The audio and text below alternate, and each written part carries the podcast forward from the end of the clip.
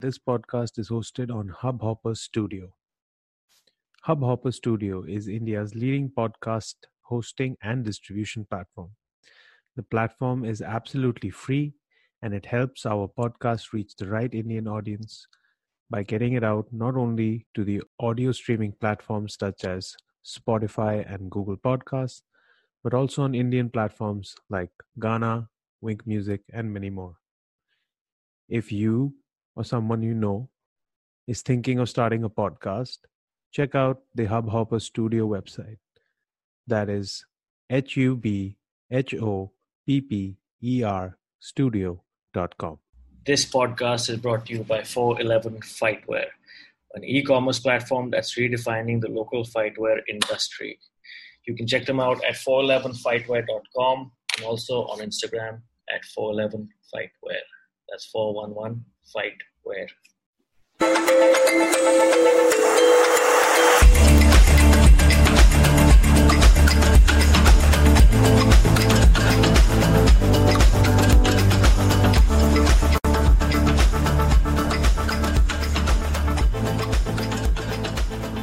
Yeah. We are live. Welcome, everybody, to another edition of Leverage Radio. Today, we have with us Professor Caleb Khan. Caleb is a black belt under Eduardo Fraga and the legendary Ralph Gracie. Uh, yeah, I was right. his team correct. has his team does a ton of great work in local communities. We are really excited to speak to him. Caleb, welcome to our little podcast. How are you doing, man?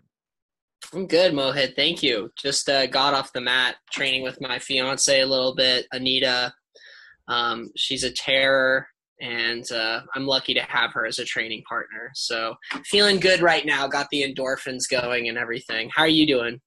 I'm good too, man. You are really lucky to have a partner, wife, fiance who is training jujitsu with you because I have tried my level best to get my wife into doing some jujitsu, but she's just like, she's like, I'll do my striking. I'm fine with that.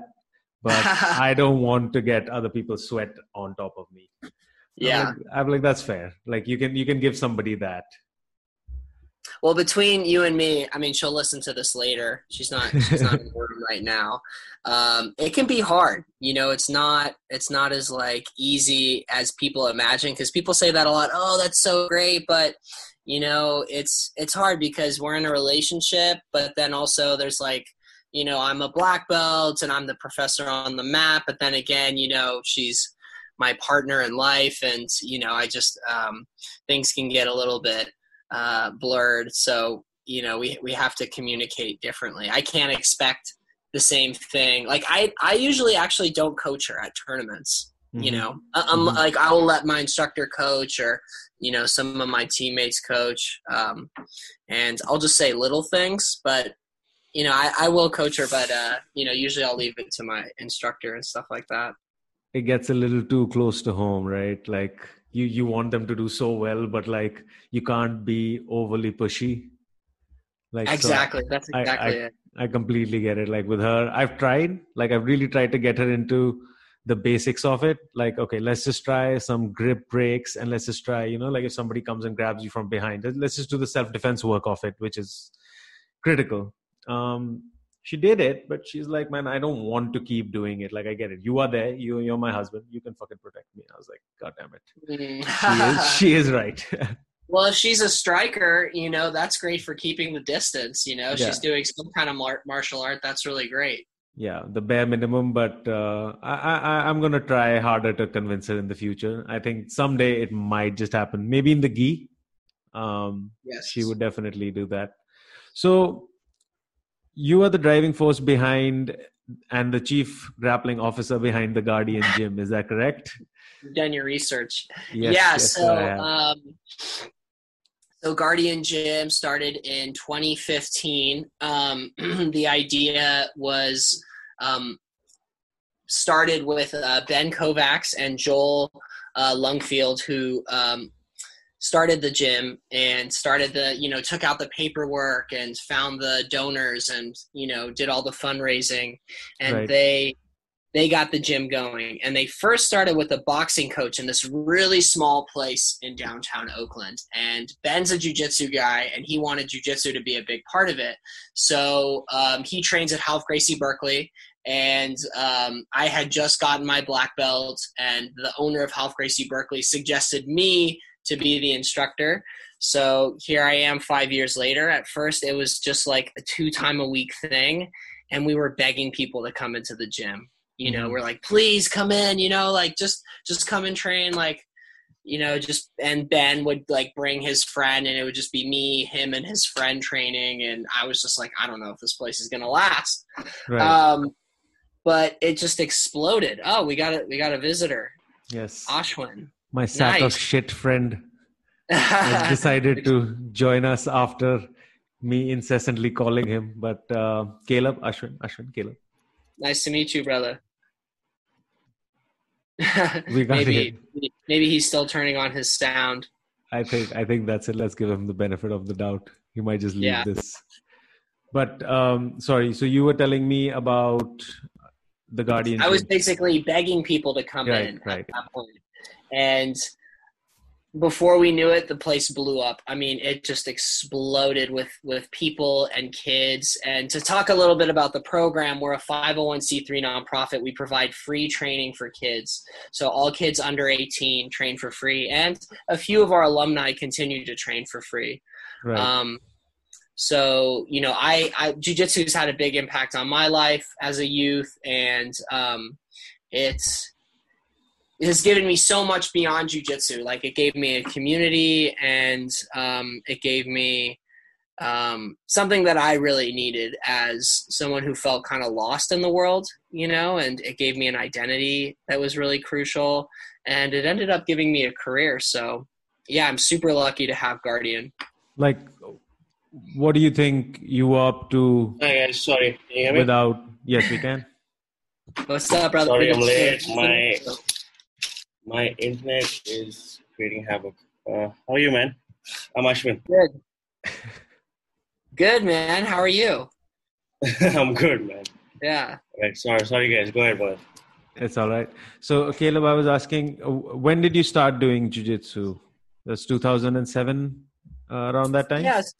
Yeah. So, um, I started I started uh, grappling in middle school. You know, like I was coming up, like I was always like athletic. I liked doing sports, but you know, I didn't like baseball. I didn't like basketball.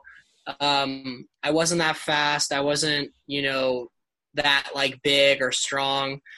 But there, but then I found wrestling, and there was something about wrestling where it's just like so intense. You know, it's just you and that other person. You mm-hmm. can't hide. Um, and it almost like channeled my intensity that I never knew I had and kind of allowed me to release it and I just loved it and I did it in high school and um, but then after high school you know I didn't I didn't go to traditional four year college I was kind of just hanging around uh, locally and one of my coaches was a black belt and he's like yo you should do jujitsu and I'm like jujitsu that stuff's so weird you know you wear that jacket and that like I didn't want to go near a mat without wrestling shoes and knee pads.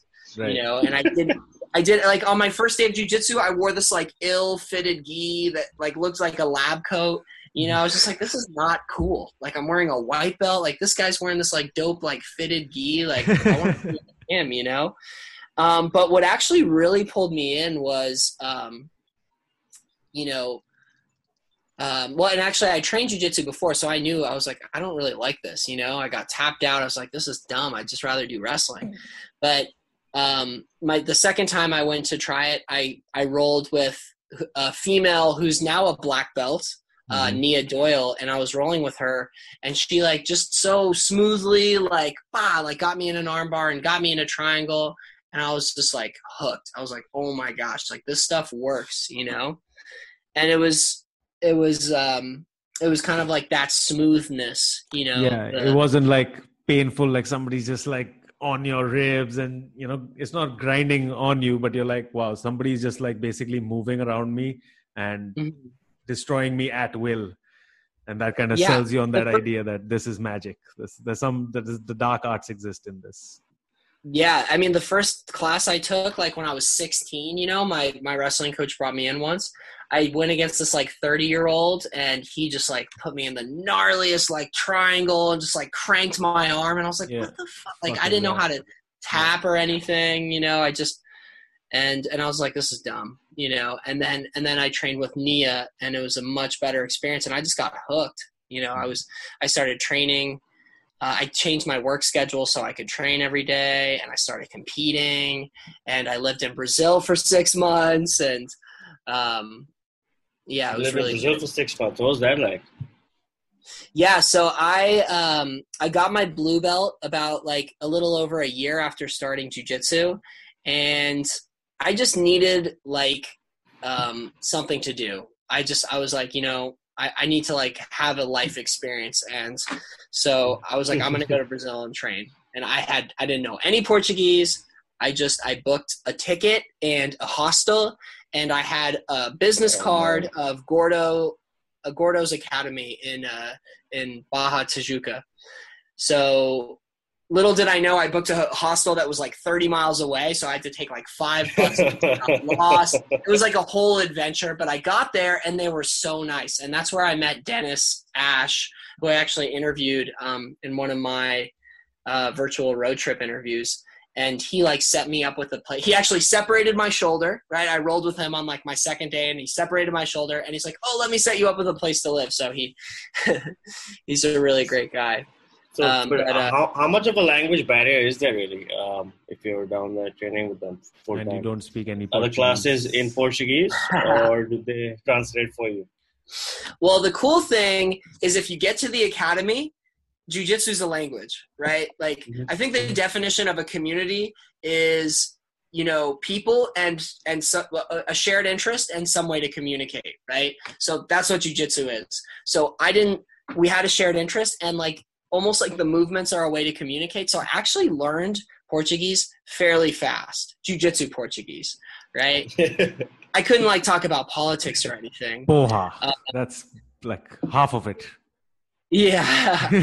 so like I could understand, hey, grab the arm. You know, this Right. is a lapel. This Right. is your arm, right? So like that helped me um that helped me like figure figure Portuguese out, you know, a little bit faster.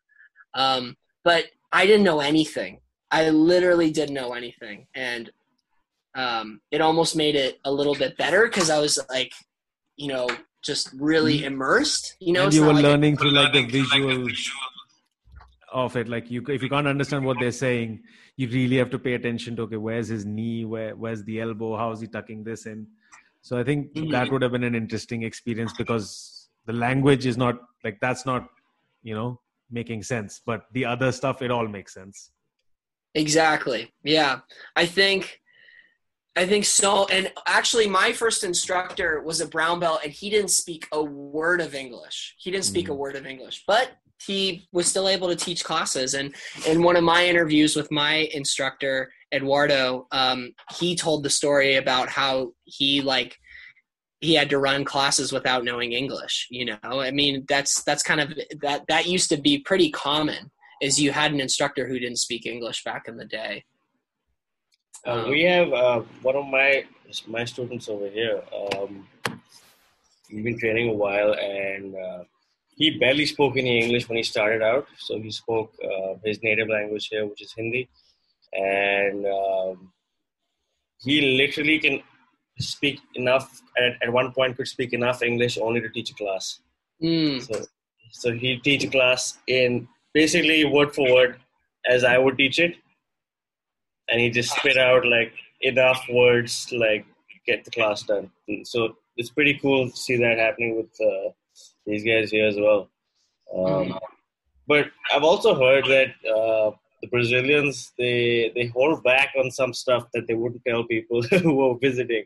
Is mhm. that is that true or? Uh, I mean, is that something you noticed when you were out there? Well, I became friends with a couple of the Brazilians. You know, I kind of I really immersed myself, and I was lucky to, um, I don't know, they just like one or two of them liked me, so they were really nice to me. And um, one thing that I noticed with Brazilians is if they're making fun of you, and they're talking shit about you, that means they like you. Mhm. But if they're super nice to you and call you your friend, you know, that means they don't like you. Something's wrong. And- Oh, interesting. I mean, the thing about the Brazil, I think in Brazil, there's this, there's this like, um, you know, there's the gringos, and gringos is not just white people. Gringo is anyone. Gringo, you can be, For- you can, foreigners. you guys are gringos. If you go to Brazil, Right. you're a gringo, right? Because Right. you're just not from Brazil, right. right? And um, and so gringos come down and they kind of like they and I was actually told I was doing this a little bit too, and I had to tone it down. Like you go down there and you think it's a competition, but no, you're just going to a gym. And you know there are like the competitors, but there are also people that just want to train. You know, so it's like, yo, American, chill. You know, like you got to you got to kind of you got to respect people you know this isn't the world championships like this is a gym and we have people who have day jobs that are doctors and dentists and Mhm. you know um, you know mothers and fathers and you know people that don't just train and if you want to just train hey there's braga neto we're going to throw you in with him and he's just going to rip your freaking head off you know um, so but actually they were super cool like i got to train with rafael dos anjos when i was there Nice. Oh shit. Yeah, and he he was getting ready for the Tyson Griffin fight. And if you guys haven't watched that fight, watch that fight. It is epic. Uh, It- Dude, they- this is yeah. Sorry, go ahead. So um they caught wind that I had wrestled in high school and somehow like they convinced Rafael. And actually the funny thing is I had wrestled in high school with Tyson. Right? And they caught wind that I wrestled and they're like, You you- you're gonna go train with Rafael. So I had a one-on-one sparring session with Rafael for like an hour and a half. This was a while back, right? This was what 2010, 2009. 2009. Oh shit, that's 2009. a while ago. And Yeah. um, so how was that, man? Uh, he wasn't as. Uh, I mean, I remember that he really got into his his uh, Peak right after maybe 2012. right after that. I think 15. a couple of years after that. It was Uh, right after this fight. So he was coming off of a really bad knockout with um, uh, Jeremy Stephens, and then Right. and then he fought Tyson, and then he kind of he had like he was starting to like after that like a couple more fights he won the title Right. right he he Yeah, took it yeah, yeah. from Benson Henderson, and he just like He had that fucking Yeah. meme. Yeah, I remember that. Oh. oh man he just like he blew up after How much bigger is he then? Is he bigger than you? Um he is gosh I can't remember Now, at least now he looks massive. He put on a lot of weight, yeah, because he Yeah. jumped up to welterweight. But Yeah. he was training at Gordo's because Gordo was kind of the MMA coach of um, Gracie Barra. Gracie Barra is is from Barra da Tijuca. Like Mhm. it's basically like basically like Gracie. I don't know what city are you guys in? Delhi. Delhi. So it's like Gracie Delhi, right there. But Right. the first Gracie Barra was in the Barra. town called Barra. So Mm. that's that's where I was. But I was like four blocks away at Gordo's. So Gordo kind of branched off and took all the MMA fighters, including Rafael dos Anjos. So upstairs Gordo they had like there a the cage and what's that? Sorry, was Gordo there at the time? Yes, he was. Yeah, he wasn't after that. Yeah, he he, he So was in. this um, Gracie Bar had a full facility and everything, right? An MMA facility like like like Renzo would have right now in New York. mhm. Exactly. And- But but and- Gordo left Gracie Barra and started his own gym like a mile and a half away. Right. Yeah. okay. So were these the seeds for journeyman grappler, like your travels to Brazil and stuff like that? So journeyman grappler actually, um, it was. Uh, it's just kind of like a funny term, you know, because like I don't know if you guys know the the definition of journeyman. Journeyman, it's almost like self-deprecating. A journeyman boxer is like someone who's like, oh, Got a he's a 50-50 record. Yeah, exactly. Yeah, exactly. 50-50 record. Like, okay, oh, this guy pulled out just throwing a journeyman. You know, you can like it's just it's just someone who like does it for pay. So it's kind of a joke, but um, the the history of it is I would go to Santa Cruz a lot to train with my buddy and compete, and um, we he went to UC Santa Cruz and they had this really cool combatives room. So we would go there and train, and there were two guys training nogi, and um, this guy just he had like a really cool vibe about him. And you know we were kind of talking techniques and he was doing nogi and we were doing gi. And he was showing us like you know some cool stuff that just like blew my mind and and I was like, "Where do you train?" He's like, "Well, you know, I kind of train all over. I'm like a journeyman grappler." So if that guy's listening to this podcast, yo, dude, shout out to you. you started the term, and I always kind of it was always in the back of my head, you know, like God, journeyman grappler. That's like such a funny alias, you know. And so it's basically it's um, I, I dubbed myself the journeyman grappler right? Um, because I'm not like a Keenan or a Hulk. Hey, maybe one day, who knows? But um, you know, I'm, did you jump I'm, into a lot of uh, tournaments back in the day? Yeah, so like early, early on, like white, blue, purple, I would compete a lot, mm-hmm. and um, you know, I would. I, I never won like a major, but I would make it to like the quarters of worlds and the quarters of pants, and then like lose to like some stud, you know. And uh, uh, you know, like I, I won a couple tournaments at white, a couple per, at purple, and actually I hadn't won a tournament re- until this last year at the Portland Open. It was the first time I won a tournament in like years. It was at Black Belt Master One Portland Open. Nice. Um, so that was super cool. But you know, I just like I just got back into competing because um, at Purple Belt I tore my ACL. I had a really bad knee injury. Oh and um, and it wasn't just my ACL. My meniscus was all bad, and so the recovery was a little bit slower. And mm-hmm. and then, you know, I was like, you know what? Like, I'm gonna go back to school. You know, I've been like li- just a little bit too like uh, tunnel vision on jujitsu.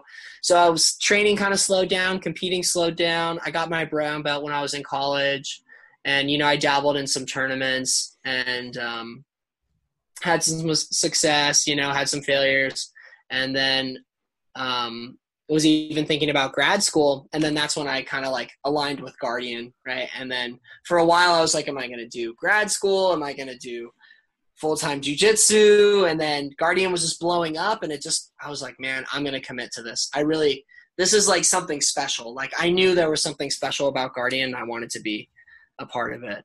And um, the, so yeah, you guys, to you guys provide go into into Guardian Gym then. Um, sorry, you guys, uh, you guys do a lot arts. of good things. Oh my god, Mohit, I'm literally talking right now. Come on, I love this. I feel like you guys are trying to do it.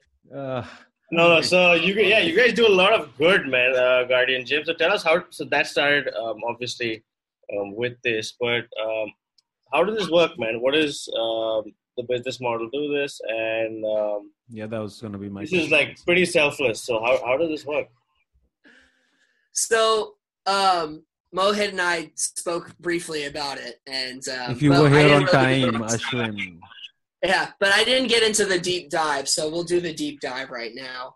Um, Guardian Gym is a 501c3 nonprofit, and so we yes we train um, kids for free, boxing and jujitsu, and um, basically the business model is like the Toms of Maine uh, shoe model, where you buy a shoe and they give a shoe to like a kid in a okay, or so they say. Um, so the idea is that you have a membership.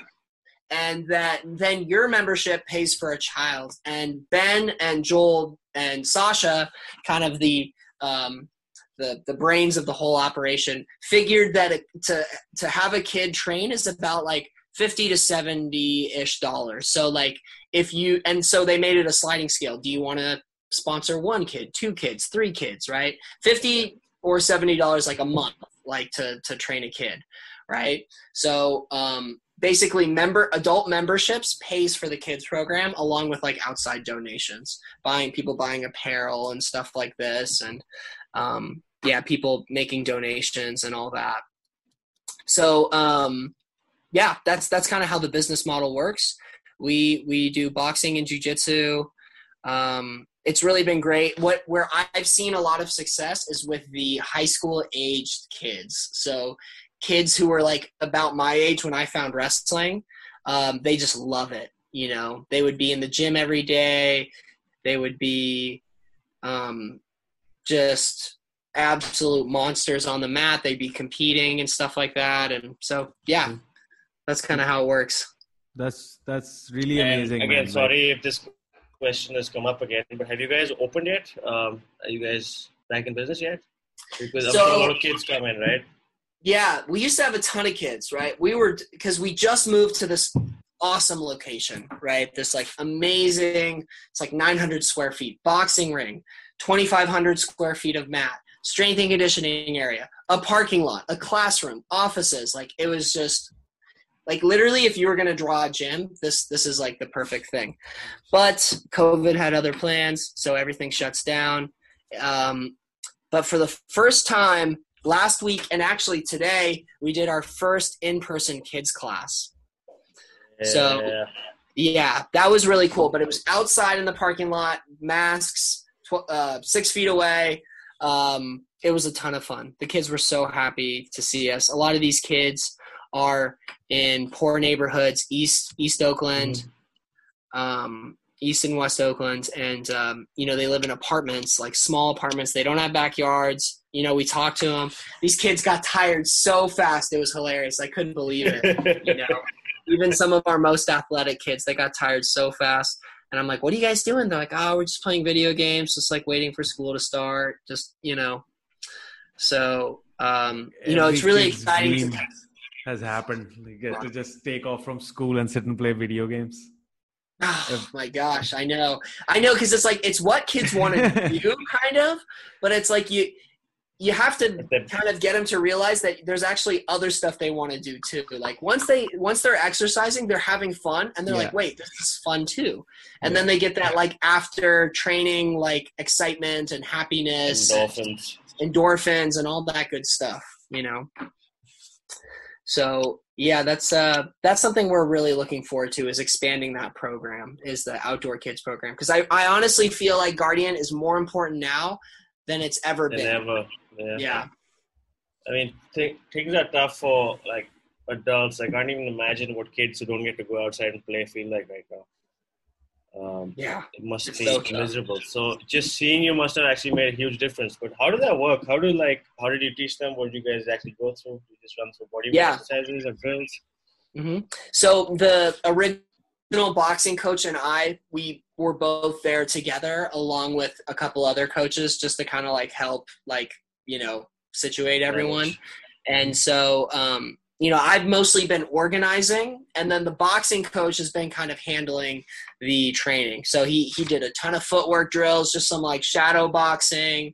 Um, I had the kids. You know, our parking lot isn't like the most flat, or um, it's just like a gnarly surface. So, yeah, it's not level, so I'm not having the kids put their hands on the ground. So it's all it's all footwork, right? And then we're thinking about bringing some like padding outside so the kids can maybe do some like sprawls and push-ups and more like grappling based stuff um, but honestly today we just we just like threw water balloons at each other we bought a ton of Hmm. water balloons we, we were just like i think the kids just want to have fun so For sure. you know we just got water balloons and we're just throwing them at each other safely safely masks on cool, man. yeah. Because uh, so Mohit used to take the kids class back at our academy. Uh, I'm not sure you guys have discussed it, but Mohit, um, Not at all. well, Oh. initially he started losing his hair really fast. Um, so, It's all right, that happens i'm kind of losing mine too so you. I mean, how do we, for somebody who's looking at, uh, well, people who've been training this a while and are looking to start taking kids classes, because nobody wants to take kids classes. Let's be honest with us. Um, how do I convince people to I mean, go and do this? I mean, is, you think it's an option? You think I'm going to be able to convince people? Uh, because very selfless the way you guys do it, man. Uh, I don't think anybody wants to do that here. mohit so are you guys training right now like are you Yes. talking pre-covid or right now you guys Uh, are training We're training. No, I mean- Uh, we're opening on the 10th. We open for business on the 10th. yeah. on, on the 10th Yeah. you Which is- opened on the 10th No, of we july we were no, going the, to. the 10th of August, we are opening. Oh, okay. Um. So one uh, retention is hard, especially in a free kids program, because there's no parent that's paying and dropping them off and saying you have to do this, Mhm. right? So um, it's it's a balance, and I've kind of swung in two different directions. One extreme is like really hard training, right? And then I've done the other extreme, which is like the really like kind of gentle, like little bit of Relaxed. sparring. And when I get when things hopefully get back, knock on wood, I'm gonna go back to that kind of harder training, right? To the point where it's like if I want people to quit because it's too hard and not too easy Yeah. and and I think I think I was too so I had a really good group of kids at the beginning and they were just like tough and I could just throw them any at anything I put them in tournaments and they would win and they would also be down to lose like these were just like tough kids that could bounce back. And when I think about jujitsu like I I feel like it should be hard you know? I I think grappling should be hard. And it's it's kind of unrealistic to to sugarcoat it you Mhm. know? And i think a lot of sparring and is really important. Like sparring specific training basically a, a short warm up Mhm. very like simple drills like where you're basically tricking kids into drilling Yeah. like either by doing it like gamifying Yeah. or um or doing like very very simple things like just toreandos and then you start the kid in a toreando position and you just say go you do specific training and then you start them on their knees and you just say go right and you know it's there's a lot more to it than that but um, no, we get the gist of it. like. I said, going going back, I'm gonna make trainings harder than than they were before.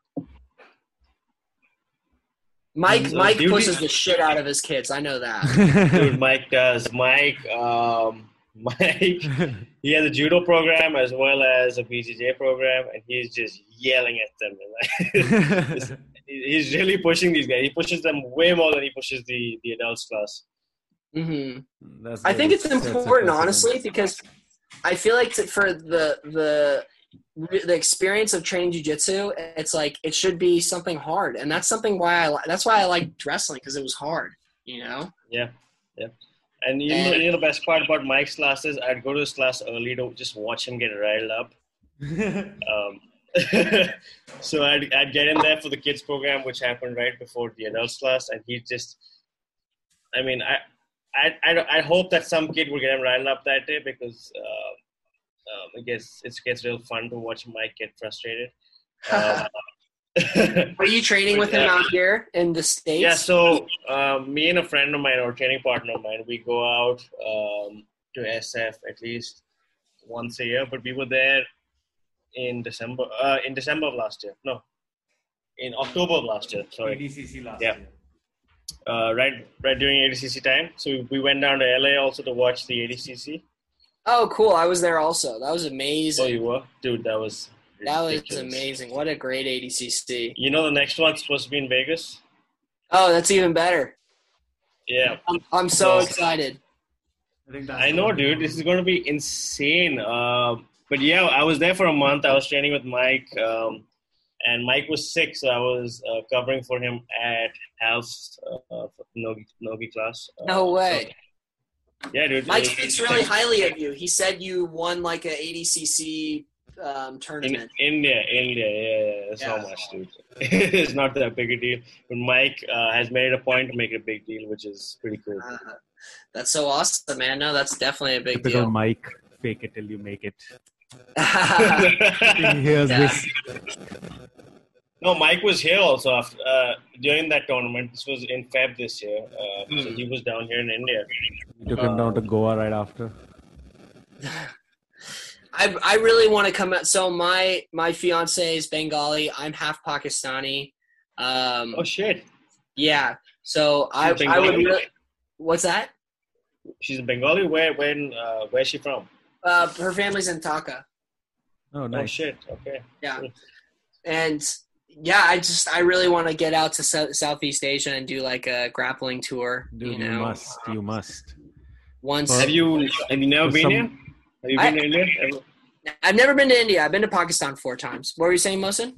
Uh, I, all I was saying was, if you are, it's all good. Uh, if you are the journeyman grappler, you have to come out to Dude, you gotta get here, dude. uh, this part of the world as well, man. Oh, I'd love to, man. Honestly, I really would. I ha- I haven't been to Pakistan since 2012, so I'm due for. I'm definitely due for a trip. So you have family Is there there? any training in Pakistan? I do. Yeah, I, I, I have I have family in Pakistan. Yeah, all over, all over. I have family in Karachi, Islamabad, Lahore. Um, Yeah. My dad is from a small village in Sialkot, which is uh, outside of Sialkot, Right. Yeah, which right. is like where every single gi is made. Yes. yeah, yes, yes. In fact, even We, uh, ordered a bunch of You these. guys are so good at talking at the exact same time. I mean, like you must be trying. yeah, we and this messaged never each other happens, before. you know that, right? No, you- we go, This always do happens. one go. no, I think dude, should- all our gis are from Sialkot. It's amazing. Like all of them. Uh, and it takes the longest time to get to India because of, you know, India Indian Pakistan relations. Mhm. So it'll probably get to you quicker in the States than it would to us in India. Oh yeah, those relationships are terrible. I love watching the Indian Pakistan border ceremony. I've never been actually. I've only watched it on uh, YouTube. Me too. you- you checked But I mean, like, it, it is insane. That is some insane. It's so aggressive for no reason. Super aggressive. Yeah. Yeah. it's, it's, a lot the of posturing. It's like all the posturing, none of the fight. Like we gotta, like you know, this. Ha- this is the only contest we have. I feel like so we have this get at events each other. called Fight to Win, and you know there's like a stage and a walkout music and the bridge, and I've done a few of them. I think maybe for the next one, I'll just like have you know some Pakistani guy with like a trumpet playing it, and I'll do that big Marching in the highlight. background. Yeah, stomp and everything. Yeah, and I'll just have like the huge mustache. Dude, that that shouldn't be hard to do right now for you. Oh my gosh, I know. I'm shaving tomorrow. I've been saying that. I've been saying that for a month. Yeah. Yeah. So you guys also started um, the Guardian National Scholarship as part of the, the Guardian Gym. How Yes. how was that instituted, and um, what like how, how does it work? How do you select the candidate? Because you have so many kids who would be worthy, so many kids who would be in need of something like this. Uh, how does that decision making uh, happen? How do you guys do it? So yeah, Ben, um, the co-founder, had actually some kids um, set up with uh, local gyms where he would like he would basically reach out to a local gym, be like, "Yo, there's this family. They want to train with you. I'd like to pay for their membership." And most people, it's amazing. Most people are like, "Oh, dude, don't worry about it. They can train for free. Like, don't worry about it. They can train for free. You know, I'll even give them a gi." Or we would be like, "Yo, we'll send them a gi." So, I mean, I think what Ben always says is he doesn't want to open like a million guardians. He wants people to kind of see the benefits of you know some segment of uh, a free kids program. Because coming up actually my instructor like let me train for free for quite some time you know and it was in exchange for some other things. And um you know they were super cool about that. And my instructor even had like a little scholarship thing going on. So a lot of gyms do it but they just like they don't formalize it you know? Um and and actually we recently um a friend of ben's opened guardian baltimore Okay. so yeah and of course like timing of covid was just like insane but um I think that's been guardian baltimore unfortunate. beautiful beautiful Right. location just jiu-jitsu and yoga Just you mentioned formalizing it. Uh, Yeah. What does that exactly entail? Um, if we would try to do something like this here. So, I mean, like, say, say you guys. So, like, your team. Where, what, what's your guys' team, by the way? In Warriors Cove, um, yeah, Warriors Cove Mixed Martial Arts Academy out in uh, Gurgaon, which is a suburb very close to Delhi, about 20 minutes out of Delhi. So, like, maybe Warriors Cove has like ten spots, and you guys are like, we keep these ten spots reserved as a free kids program, and or you know, five or three, I don't know, just arbitrary number. X number of spots, and you guys basically are like, we have a small free kids program, and you just make some like, I don't know. I'm just like doing this for you right now. You make some like Google form application. Thank you. Yeah, and people like fill it out, and um, and there you go. You have your like little uh, like free kids program going. You know, and maybe you have some like rules about like how often they need to train, or you know, um, Coach Carter style. Man, Yeah, people don't follow that shit. Like I am finding out. So basically, recently I've taken over some of the coaching duties from Ashwin. He's our head coach, and he's currently preparing for the ADCC trials in Singapore. So I've So taken over. Yeah, I, I, it's fucking impressive, man. Like I don't have it in me to do that, but I want to try and help him. Hey, however no. Mohit, fucking fuck up. train, man. No, I'm good. I'm good. I'll I'll just tell people what to do. like, uh, but so I've taken over some of his training duties or his teaching duties rather, and uh, I'm finding that people, man, they come up with a lot of excuses and they're just finding ways to get out. So, Get what do you do to training, yeah. motivate people? Um, and get them back in the gym because if it's too hard, like you, You said, just beat them quit. with a stick. If it's You too beat easy, them with a stick. Is that how you get them back in? Uh, because we've tried that. that doesn't. I'm kidding. We Well, have tried that. We kind of Yeah. talked about this earlier. Like Yeah, you should it's say that shit, it- Ashwin.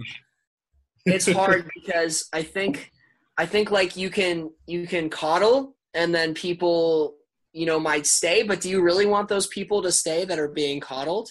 You know, or you can make it hard and have those kinds of people stay, but then you have you're kind of like pushing those people out.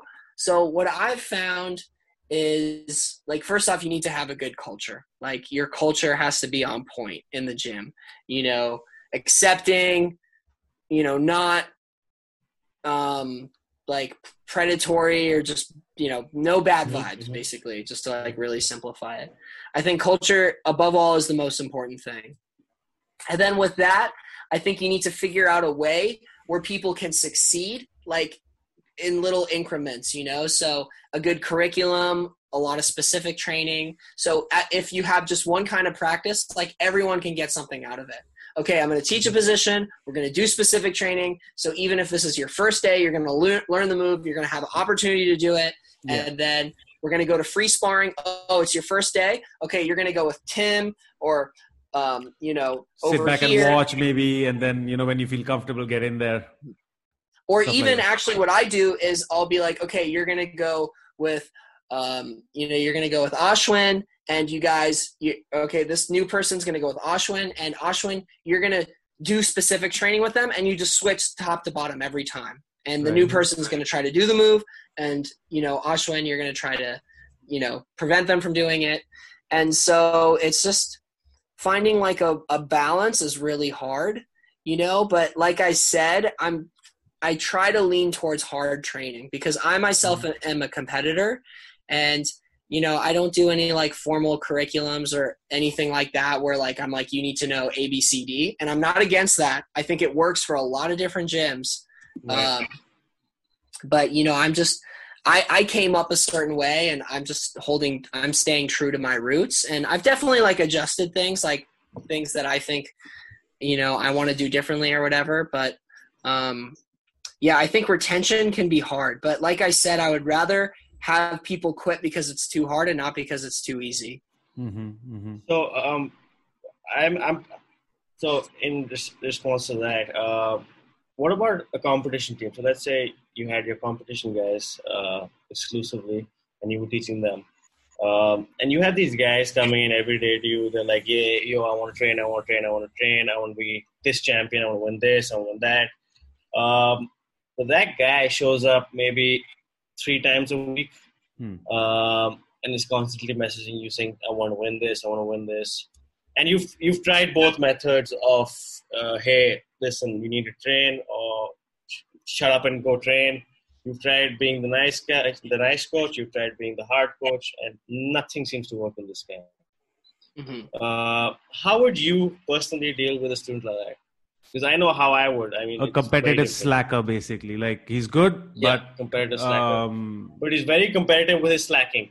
but the drive to show up every day is non-existent. Like it's when I show up, I'll go hard, but like I don't have the discipline in me to show up on and on and on, and that on a daily basis. the grind discipline I feel is a very important part of this whole thing. Mhm. Uh, and as a wrestler, I think your answer would be a little different as well. I mean, what do you So think? please enlighten us.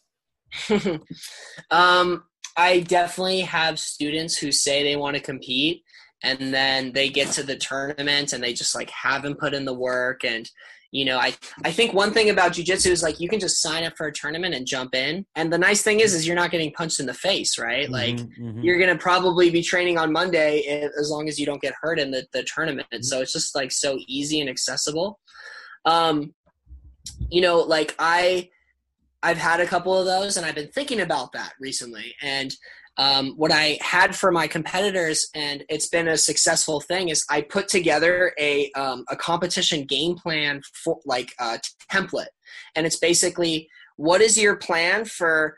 Uh, I break down jujitsu for beginners into seven positions: standing, full guard, top and bottom, half guard, top and bottom, open guard, top and bottom, mount, top and bottom, side control, top and bottom, and oh, back, top and back, bottom. So that's yeah. seven. And um, and so figure out something to do from each of those positions. What's your like perfect game plan? And actually, I got this. I stole this at, uh, from 50-50 from Ryan Hall's Academy. I was training there, and there was just like a, a little pamphlet thing. I was like, yoink, and I and um, and then made it my own. But I, I did tweak it a little bit. And one thing I added was what's going to be your training schedule, right? How are you going to train for this, right?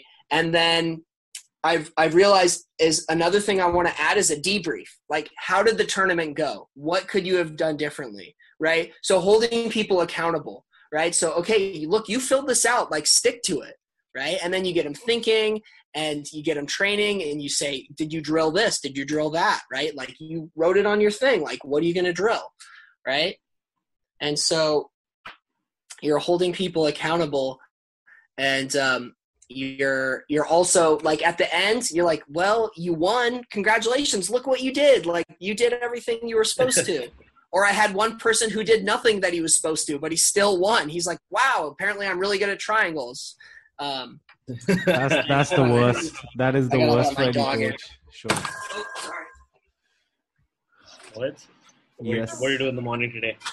You? Um, nobody came, bro. It was Except- just you? It was just uh, Lalit, Pushkaraj, and I. So I just kind of lifted a little bit and then got to work. But um, Wait. Okay, cool. sorry, where where were we? No, no, no, go ahead. That was that was really it. You know, I think, um, yeah, I, I, I think, yeah, the competitive slacker. You know, you guys really d- put a term on it. That that's because Yeah. it's it's usually the guys who are good right so it's not going to be somebody who's not talented it's not somebody who's not good that wants to do this like the guys who want to compete are usually guys. Yeah. who are getting subs in training and are like getting dominant position they're like okay cool i'd like to try it but then like i feel like there's this plateau you There's know no like- effort to train. There's no plateau. Uh, it's just that these guys in their head they build up that they're so fucking good um, that they don't think training is necessary. Um, Well, dealing with those honestly- I'm I'm gonna I'm gonna say I was like one of those people because not in the in the beginning, white, blue, purple, I was training a shit ton. Like I was probably overtraining. But the thing was is I wasn't doing like really smart training. I would just show up and I would scrap and I would go home and then I would party on the weekends, you know. Yeah, and yeah. then yeah. and I was just like, you know, typical like just jujitsu bro lifestyle. And um and then I got into college and I slowed down with training and I tried to keep up with competition, but it just it wasn't happening. And I wasn't being smart about my training, right? Because the thing is is when you don't have like the time to rest and recover from hard trainings you have to figure out other ways to get better absolutely and that's and like i didn't figure this out till like black belt till like my second or third year in black belt. And that's when i started having a little bit more success. And i honestly like when i at black belt for i had i started off three losses right? I fought nathan mendelsohn twice. I fought dustin akbari once at fight to win. And i got destroyed in all three of those matches. And then I, and then I was just like, fuck, I need to get one win at black belt. And I just know that's going to be like the breaking point. And so I kind of went back to the drawing board and I kind of like forgot about competition for a while. And I just started focusing on technique and I got pretty good with like a lapel guard and got like a lapel guard thing going. And then I just really got specialized and I made my trainings like very specific. Like, Mm. mm-hmm. I, I, I had to be way more conscious about training because you know I wasn't like as athletic as I used to be. I wasn't like I was working and teaching, so I didn't have time to recover as much. So I had to be like it wasn't about like winning every round. It was just about getting better. And Lachlan yeah. Giles is way better talking about this than I am. Um, Ryan Hall gets really into these things, and they're people who I admire for how they structure their training because mm-hmm. both of them are like they're not on big teams, right? No. Lachlan's yeah. on yeah. in Australia, you know, absolute.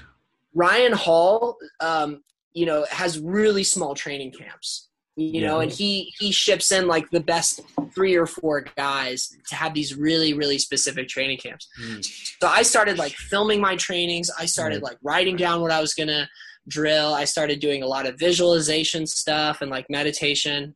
And it's like all the shit that you it, it was just like all the stuff i've been neglecting that got me better you know uh, you have a major in uh, kinesiology right yeah that's right that's dope. Yeah. So I uh, actually. So do you think that made a difference in uh, the way you approach training, or you went more balls to the wall because of that? Uh, well, unfortunately, going to college really fucking slowed down my training. I always joke with one of my friends. He was like, "Dude, you'd be so good if you didn't go to college," and I was like, "Yeah, I'd be so much better at jujitsu if I didn't." If I hadn't gone to college, what the fuck was I thinking? Um, but I mean, like going to a college and um, doing like a formal education. I mean, obviously, it like helped me work in like an organization. Like, I know how to write emails and I can like talk to people. Basic life skills, kids. Yeah, basic life skills. Basic life skills like taught me that in college. Where so I wasn't like this helpless like jujitsu person that that's all they can do. Um, so that was nice. I learned to read. Um, but yeah, I think I think one thing that was really cool that I learned in college, like obviously like all the physiological stuff was really cool. Um, exercise physiology was great, but I think motor learning in p- particular was something that was really cool.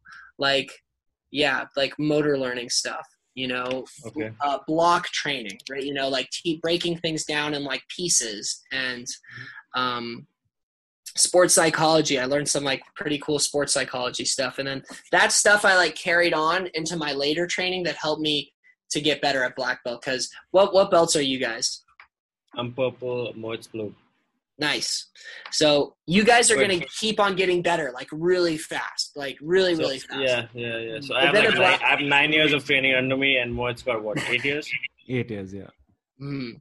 So yeah, you guys are going to like just keep on getting better. And but then you'll get brown and then black and then you know like that plateau will kind of hit you know or if you ever have hit a plateau that you know it's daily this guy has. it's hard to keep getting better you know and you have to like do do like little intricate kind of work. Like it's I, I spent a lot of time because I was like trying to figure out like coach tell me what to do. Like tell me what to do. How do I get better? But the thing is your best coach is yourself you know? Like you know why you suck. You're in your own head. Like you need to like be real about it you know? And it's it just drives you insane you know but yeah it's like all the it's like how do I get better by like 1% you know and for uh, me uh, it's a ton of yeah, drilling so, sorry Sorry. Go ahead. That's that's really it. drilling, specific training, and a lot of like thinking. So Mohit used to have a lot of trouble with that, um, and he was actually back in the day he was plateauing for what two years. Mohit, you struggled with it. Yeah, basically, like I couldn't figure out what the hell I was doing. Like, just I would have zero successes in terms of you know catching anything. Like just even being in a ba- in a good position. Now also i mean like that's the game right? Like the guy underneath you is trying to get out of those bad positions. Mm-hmm. uh, and there's some relative success. And a lot of that i would attribute to the fact that we've been covering the danaher systems. Um, i mean we started with that and since then like we've just built upon the bjj fanatics materials and I, I do like I, am a big what, proponent what, what do you what do you think really helped with yourself get better? I Just think it that, was or was it like situational training? What is it? no i I think it was definitely getting into the detail of like you know the specific systems like what works in specific positions like a juji gatame is you know there's so many different variations of it um, you have to know when which one works and that only comes with the refining of that technique by doing specifically Maybe. What I Um, remember is you used to have trouble finishing. So like you'd get to the position, everything. Yeah, in yeah, yeah, and then- yeah. So I think So- situational training really helped with that. Maybe. Mhm. but again it was the fine details i'll give you an example like i was talking to so we've got a couple of guys who have come down from a different part of india to train with us recently so i was talking to uh, one of them Piyush, if you're listening to this and we were talking about like uh, you know very small details that Danaher keeps talking about for instance with the kimura it's just like if you control the elbow from underneath and he can't get that position back you will most likely have that dominant. So if that's the crucial detail that you work in, or even something like inside position, all he keeps talking about, it, maintain that inside position. If you're I mean, giving everybody talks about that Mohit. whatever, I'm just I'm just pointing it out as just if it's I- one I'm learning. I'm learning. Keep if going. it's one small detail that you focus on for your training that okay today i'm not going to give anybody that inside position you'll see different things opening and different things happening for you in that role but if every time you're going onto the match whether it's to drill or to roll it's all haphazard and i'll see what happens and you don't have like even like those micro goals um it'll just i feel like it'll take longer to do whatever it is you're trying to do like whether it's isolate a limb or the get position or whatever it is so that's what i believe will help it's like the small small small smaller details not give people big picture information Mhm. Yeah, I think it's hard because, you know, as a teacher, you want to teach so much, but it's really Mhm. like the small things that go far. what will they And- remember in pressure Yeah, what, what will they remember? And I think it's also it's it's like people need to have experience, you know, so a ton of sparring time.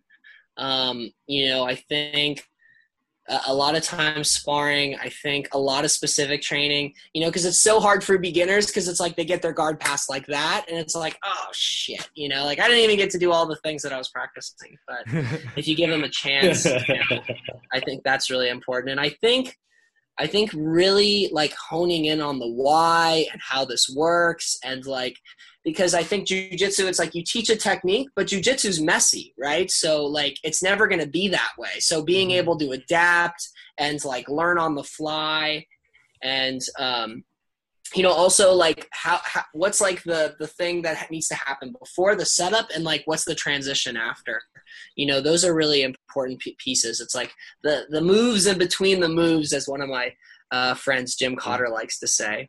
You know the, it's it's about the moves in between the moves you know? And i think i think that's so important. And drilling and specific training you know honestly like go ahead. No no please finish. After you're done i have a question for you regarding the same thing. So please finish. Yeah. I think one of the great things about COVID is it's given me a lot of time to focus on things I've been, um, you know, overlooking and and like my you know my my fiance and I, Anita and I, will be training and we'll take the time to be like, why does this work? Oh, this doesn't work like this. So we'll like talk a lot and then we'll roll and then we'll talk after the roll and that's super helpful is like we get to talk Mhm. after and okay let's roll again right and just like being creative and thinking is really because a lot of people they use jujitsu totally fine as like therapy you go you train you freaking you don't think about anything and then it's awesome right like Yeah. so what was your question sorry mohit No worries, no worries. So uh, my, I, I agree with you. Like people use this place to. It's not just to come fight and you know whatever. It's it's therapy. It's you know you you you put your suitcase away, your family troubles away, everything away. The mats are your temple. You know you feel recharged, refreshed, happy. Problems are are less.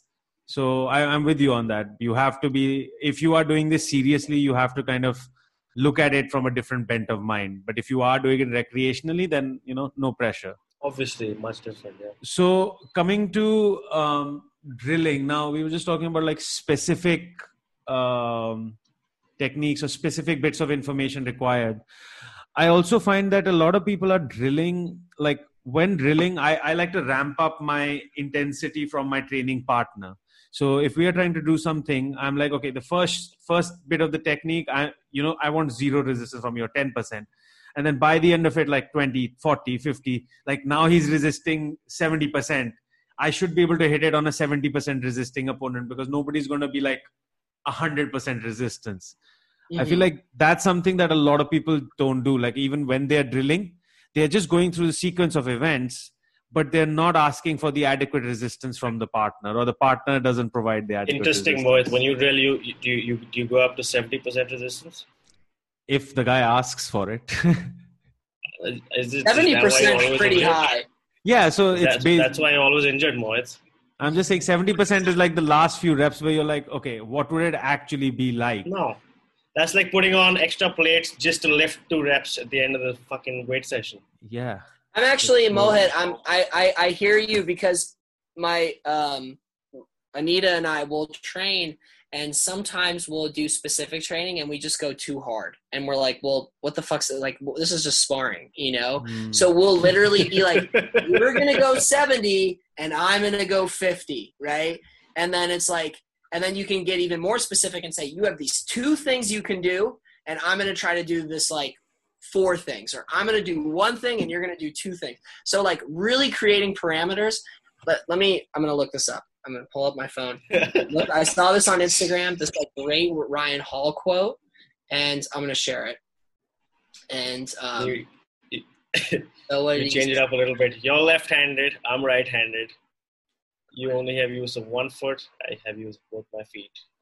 Is he here? Did he say something? I thought I saved it. Okay, I didn't save it. But Ryan Hall basically had a quote about like how people they they just avoid specific training and drilling you know? And um, it's just it's such an important part of training. Um, and so, you know no, so like, Mohit's talking about regular drilling so like a regular drilling session like if you were drilling no no i'm talking about like if you're working one-on-one with someone um how do you discover like options is when you are having that sort of interaction right? Like you you start working on a basic thing but then you're like okay but if i were to resist this way then this would not this entire move would no, not work. Yeah. No, of course. So I feel like a lot of people don't do that. Like that element of no, like but, uh, self, you know, putting yourself in that space to figure it out as opposed to we're just running through the motions. Coach will tell me. Coach will let me know. You're not figuring it out for yourself. You're depending on, you know, somebody else to tell you this would work or this uh, would not work. So I have a counter to that. So like um, if I'm teaching a class and I have an asshole like you comes up to me and says, "What if? What if? What if?" uh, uh, I, that does happen. Okay, fair enough. So I answer that very differently. But um, if you're working something, or working on something yourself, um, that makes a lot of sense. But um, do you do this during normal uh, when I tell you drill something? No, not really. But like when I'm alone and doing it, that's when that's what I'm talking about. Like with at home with the wife. I try. Moving on. so, oh, so the thing about drilling is I feel like you're trying to like strive to perfection, right? You're trying to do something right. And it's not really exploratory, you know, like drilling's not like a time to explore. That's like drilling's like programming. It's like known, right? And you're just programming. Thank you. So like drilling is like when you're drilling, you're trying to you're trying to drill something into your brain so you can do it well in training. And there's certain kinds of drilling. Like there's drilling like, okay, I'm doing this for the first time and I'm just doing it really slow. And then there's like there's like speed drilling where I'm just trying to do this really fast, right? And like the person reacts and I do it again and again and again. And then there's like and then there's like long drilling where it's like, okay, I'm gonna do this and then you do that exactly. and you just kind of you flow, right? Yeah. You chain a few moves together. Um, but so drilling sometimes drilling applies into training and sometimes things that happen in training can apply to drilling. So sometimes i'll do something in sparring and i'm like holy shit let me drill this. Mm-hmm. so after training and i start drilling it and i'm like trying to reinforce this thing i didn't even knew know i knew how to do right? But i think it, drilling is so important and it was such a big thing in wrestling and it's not that big in jiu-jitsu. Now it is. Now it is. But like at the beginning there you know jujitsu is kind of like this martial art. It's all about the mystique, and it's just like, okay, do it once. I understand. Let's try it in sparring, right? But in wrestling, like people are just banging out drills, you know. Yeah. And judo too. You see it a lot. in Yeah, judo. and judo as well. Yeah, yeah. They're just uchi falling for like an hour. so much. I talked to we have we're lucky to have a few high level judokas at uh, Guardian, and you know we tell them and th- oh, I talk to them about it, and they just say they drill so much, and and drilling is very structured and it's very like it needs to be perfect you know just perfect. So when you hit that move you hit it so quick the person cannot react and they hopefully have not drilled to a point where they're better than you at the counter, right? That you just hit that, and you just- it's just like it's like butter, you know. It feels so good to hit a move like that, you know. So I think I mean, drilling should be more Sorry, about sorry. programming. It's it's about Mhm. programming something into your brain and your muscles to perfection. It's not that exploratory. and you see this with i mean you mentioned that the wrestler wrestlers do this a lot um, and i think that the one of the reasons why wrestlers are just so fucking hard is because of the grind they put through on a daily basis um, uh, do you you th- do you find bjj training easier Mm, well, the sport as a whole is a little bit different. And I was going to say, Mohit, to your point about like exploring things, like that's definitely a thing. Like you can do that, you know, but it wouldn't be like considered drilling. It's more of like a conversation, right? Got it. But going back to uh, Ashwin's question, um, wrestling is very two dimensional, right? Wrestling is very two dimensional. Jiu Jitsu is very three dimensional. It's and at times can be a little bit slower, right? It is very tough though. Jiu Jitsu is tough as crap, and wrestling is tough too. But wrestling is more. It's definitely more aggressive and like literally in competition, like you will get called for stalling like this and then jujitsu you just don't see that. Like one of the first things i noticed when i went to my first jujitsu tournament was how slow it was. It was um the i got to see it my my first tournament was pan am's 2007 it was the year kron gracie won his weight and absolute at um brown belt. And paul walker was in the stands watching. Damn. rest in peace paul walker. Um, and uh, and then also I got to see um, um, Vinicius fight uh, Michael Langhi, and it was like they were stuck like in this position, and they were there for like minutes. And I'm like, what the hell? Like this would never happen in wrestling. So is it harder? It's definitely a lot faster. It's definitely faster. It's a faster sport. Um, I was watching like a, a event on wrestling, and I was like, "Oh my gosh, I need to watch more wrestling. This is so entertaining. It's almost Yeah, more uh, entertaining."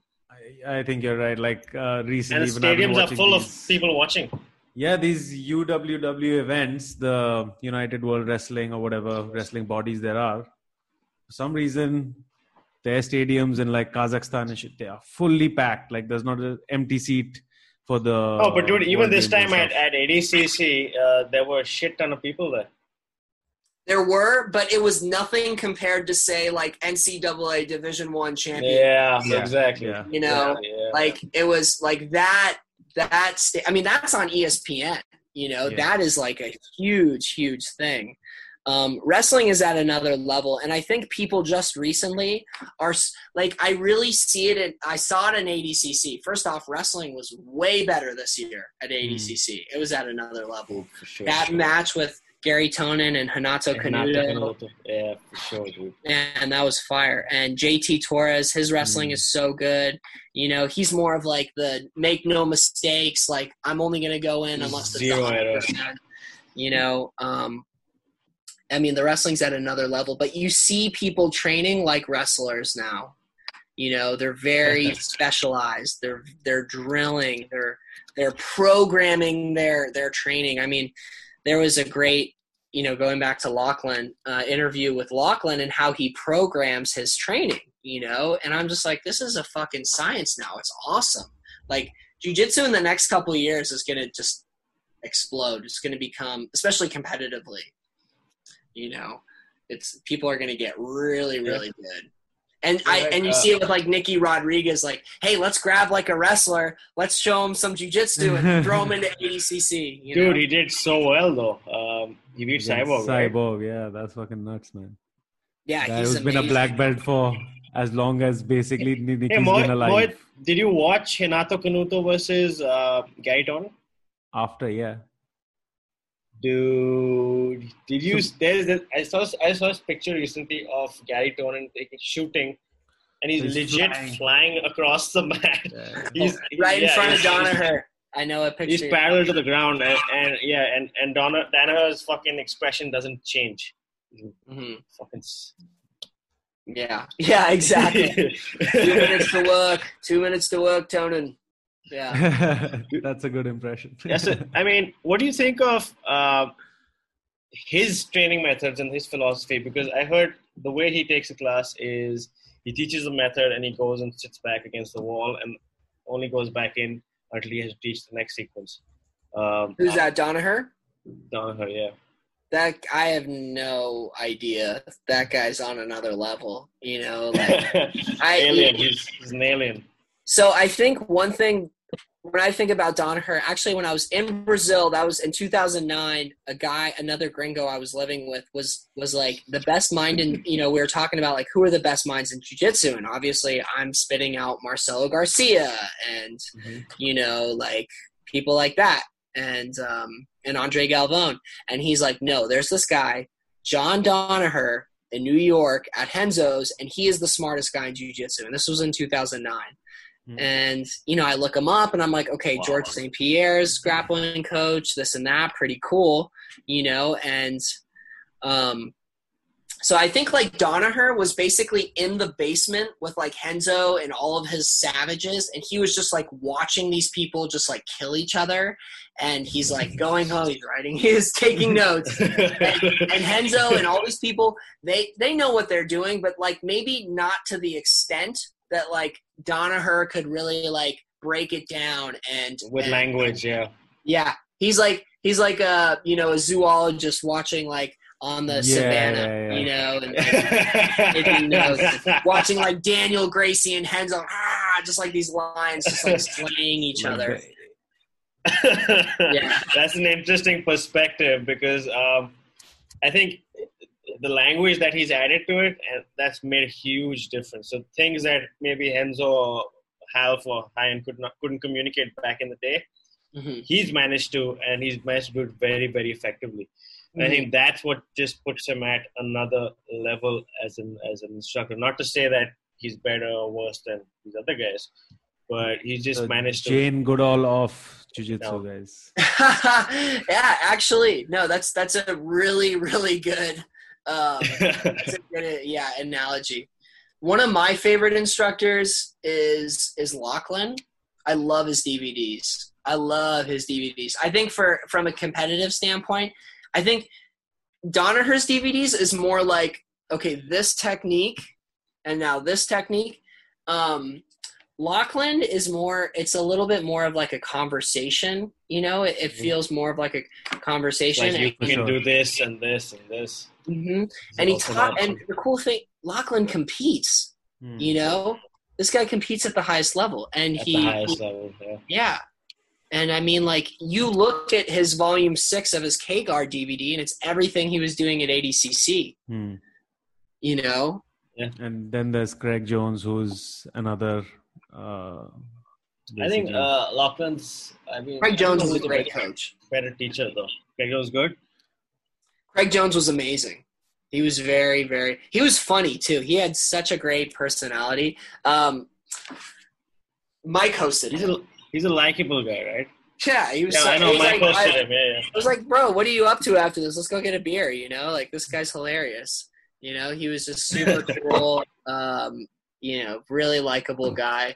Um, Lachlan too. Like Lachlan, Lachlan, I think is maybe maybe a little bit more like the Danaher. You know, like just maybe a little bit more reserved. And but I mean, he's he's funny. He cracks jokes all the time. And um, I I know someone who trained with him for a while, and they they said he was he he was really great. So yeah. So, what's a typical day for you like with um, all your uh, let's obviously without COVID and all this nonsense. How do you go about navigating your coaching and teaching and Your own your training. own your own training? Exactly. it was hard for a while at the new space. We ramped up all the classes. So, and I, I was like trying to organize help and stuff like that. I mean, for a while, I was teaching like 15 classes a week. It was insane. Um, so I had to really be careful about my own training. Um, my my train my energy was very precious, and my voice was very precious. 'cause I would lose my voice. Um, but um, like basically i would i would break down like i would i always try to keep a day in between my gi trainings because i feel like gi really breaks me down you know like just the grips because like gi you can just squeeze and hold as hard as you want right? Um, so i would like do every other day for gi training like three days a week and and then i would try to do like you know three or four days no gi and um, you know i would uh, train i would try to you know tr- I, I always like to train with my students. You know i think that's really important is rolling with your students. Um, and and then you know i would have like maybe twice a week i would go to um, ralph gracie berkeley to train um, where i'm from with my instructor and i'd get like some of the really high level gi training um, i would go sometimes to empire to train um, you know so they're they're really How- great How's that been? Yeah. Is good around? Yeah, so I mean, I'm I'm very close with Jake Scoville who runs it, and I know Kurt, and um, so you know, I would go there to train sometimes, and I'd go to Black Sheep out in Marin to train with like Wolf Barnetto and Danny Yeah. Steern. Yeah, so I heard stories about Wolf, man. he's amazing. He's such a funny guy. He is an absolute beast, and now he's like he's like a wizard living out out in the woods with his little team. He just like stop competing. All he wants to do is like train and hang out with his dog and live the good life. Like he's got it figured out, and he's like only 26. Good for him, man. That's that's. Yeah. it's I mean, it's a balance, you know. You you got to do things because you really want to fucking do them. Like you Mhm. shouldn't do things because you feel like you have to. You have you to, know and um that's what i realized with competition like i'm just like man i you know i just want to keep getting better and i just want to like test my guns in competition every so often Mhm. and that's honestly when i started getting better you know Right.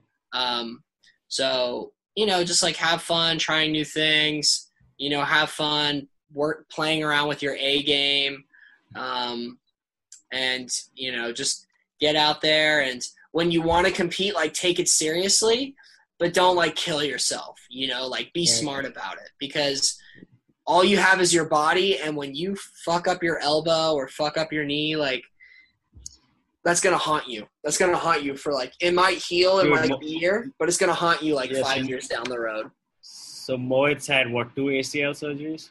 Two? Yeah, when I was 17 and 19, blew them both I- out. jiu-jitsu jiu-jitsu No, related Fucking soccer, football. Oh soccer's the worst Yeah, man. don't play soccer people Dude, it's so dumb kicking a ball. no to soccer. He just said no. yeah. Um, not, not really.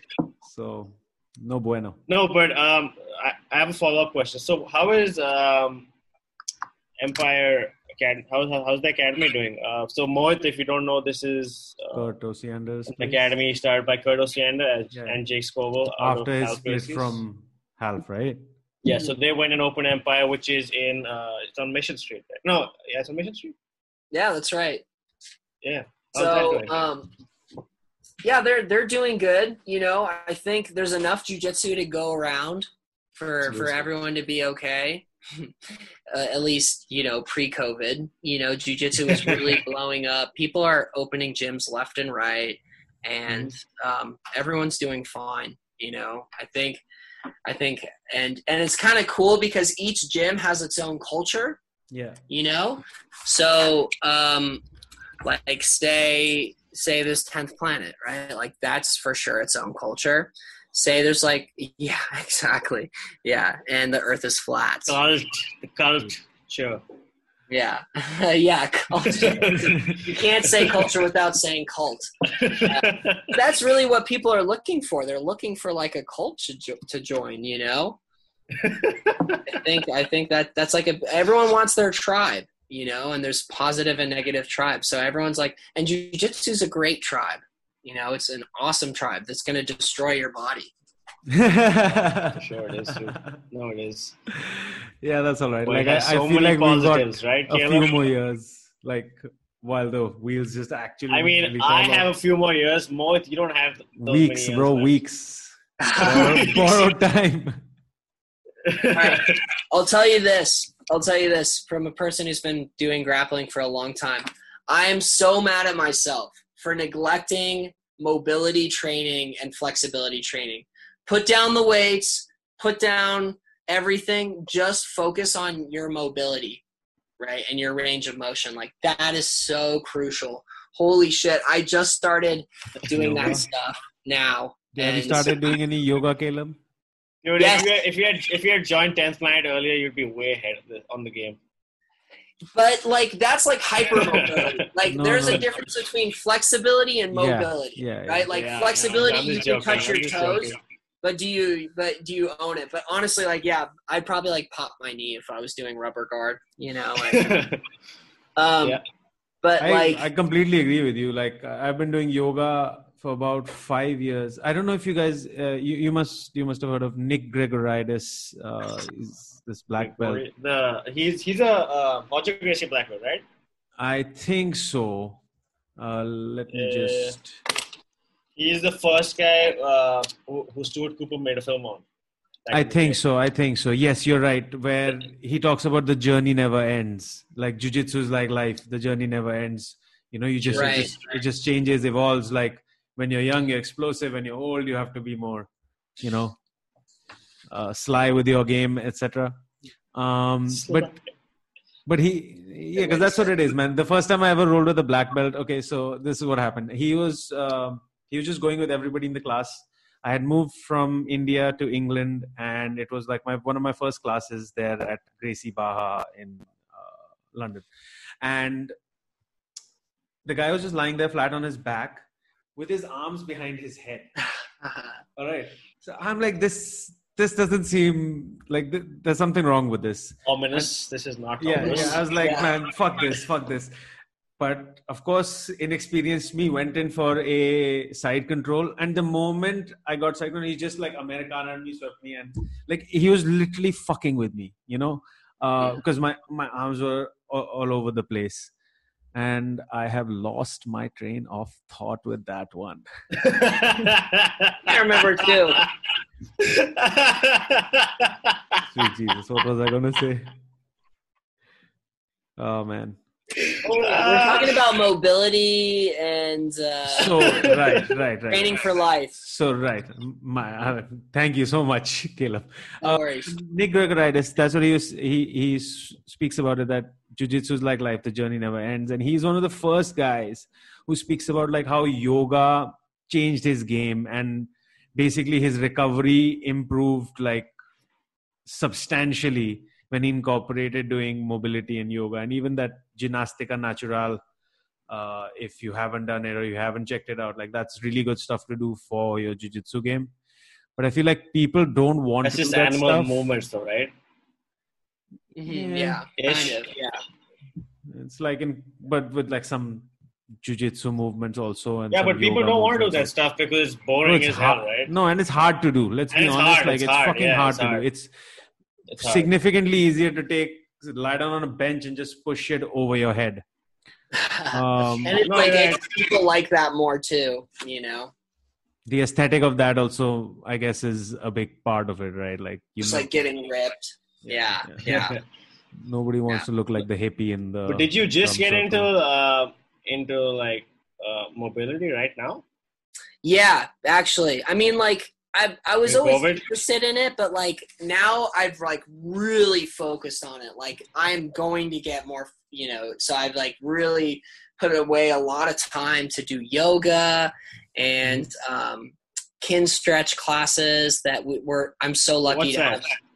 have. Um, basically Oh, I it's know I, can't really speak too much to it but um, Mm-hmm. it's some science backed ways to str- exactly yeah like very slow like they basically go to the end ranges of your motion and have you like basically attain that range of motion uh, actively as opposed to passively where passively would be somebody grabs your arm and stretches it back. This is you like physically putting all the things in place and taking it you know to the extreme that you can and Yeah. really slowly not explosively so it really So, works like the insides self-physiotherapy. it's, Um, it's mobility yeah but yeah so that's like mobility exactly rather than flexibility and it's Mm-hmm. it's just really changed things for me yeah yeah yeah Did you kinstretch does surgery really for your good work ACL with when that you when you What's blew out your ACL when you had when you blew out your ACL? Did you have surgery for that? i did And is it good to go now? You're um, my good knee back to normal. Oh, it's my okay. good it's Yeah. my good knee now yeah and they Yeah, because the- I've heard that when people um, two years after people get ACL surgery, they blow out the other knee. Um, thankfully that was not me yeah right. that was not me but um, it does happen it's very very common yeah Mhm. yeah statistically yeah So, is that I your mean, I- advice for young grapplers? Definitely get into uh, flexibility and mobility, Mobility. training as soon as you can. absolutely. Yeah a shit ton of yoga. I i think i think strength and conditioning is important you know like strength is important. But like people get too caught up with like big heavy lifts and stuff like that and i i don't know. I, it, it depends on who you are and like maybe you're already flexible and you need to strengthen up. That makes sense. But i find that most grapplers when they get into training like they need to work on their you know they should be doing yoga they should be doing this kin stretch stuff um, and then Yeah, also so you're not wrecking your body so you can train more too because people like they have day jobs so they probably can't be doing deadlifts and then doing training and then going to work or you know it Right. just it's not it's not sustainable you know and then also i feel like when you're lifting you're also training yourself to be like "Arr!" and if you're training like that you're gonna like like just hurt something Dude, So- that happened the other day. So, I mentioned earlier, these two guys came down from a different part of India to train with us. They're from a, dif- Oh, they're from a different academy in a different part of the South country. And they came down amid COVID to Delhi mm-hmm. to our academy to train with us since we're opening up now. So one of the guys, he was lifting with our comp team. He just showed up and the comp team was doing their lifts and he got really excited and he just went for it. Blew out his back, blew out his hamstrings. He's like, he's like crab walking all to over the place for, like, the last three three days. days. That's terrible. Yeah, it's just yeah, I think lifting can be problematic sometimes. Like the higher end athletes, like say a Dante Leone, you know, like Johnny Tama, Gary Tonon, like if they want to, they could probably do it, you know, just because they're like they're specimens. They they have everything. They have the flexibility, the strength, like you know, they can do it, but like you know, I think just average white belt walking in, like you need to kind of wait and Ease into it. ease into it. Yeah, go slow. People get really excited, especially when they see our, our weight setup at the new Guardian. People just go nuts. They just start grabbing things and like lifting it above their head like a caveman. Caveman Mike. Yeah, Hey, there it is. He's very technical. Brought it he's back a, full he's a circle. very good training partner. All right, man. Uh, so, uh, Caleb, where can we find you on Instagram? Your Journeyman Grappler, is that correct? That's right, Journeyman Grappler. Um, that's that's my Instagram account. You know, check me out. Um, Guardian Gym, where we just started the move of the week. We should be posting a new one tonight. Um, just having some fun with that. I think I think Awesome. the guy's going to add in a blooper reel because there were a lot of bloopers in this last one. But um, guys, thank you so much for uh, reaching out to me. I can't wait to meet you in person Dude, yeah, can't Um, wait to train with you, man. yeah I, I wish you guys the best through all this these hard times and um, you know let's stay in touch honestly like let's let's do this again sometime and hopefully the next time it'll be in person For sure, dude. yeah it was an honor you to so be on much. your show We really Yeah, appreciate thank it. you, guys. Cheers. And thank you for the the selfless work you do, man. Yeah, Some Oh. somebody needs to do it. that's I'm really lucky. amazing I'm, and hon- I'm honored inspiring stuff, man. Yeah, absolutely, guys. Take care. Stay Cool, healthy. man. Good You night. too, brother. Bye. Good night. See you guys.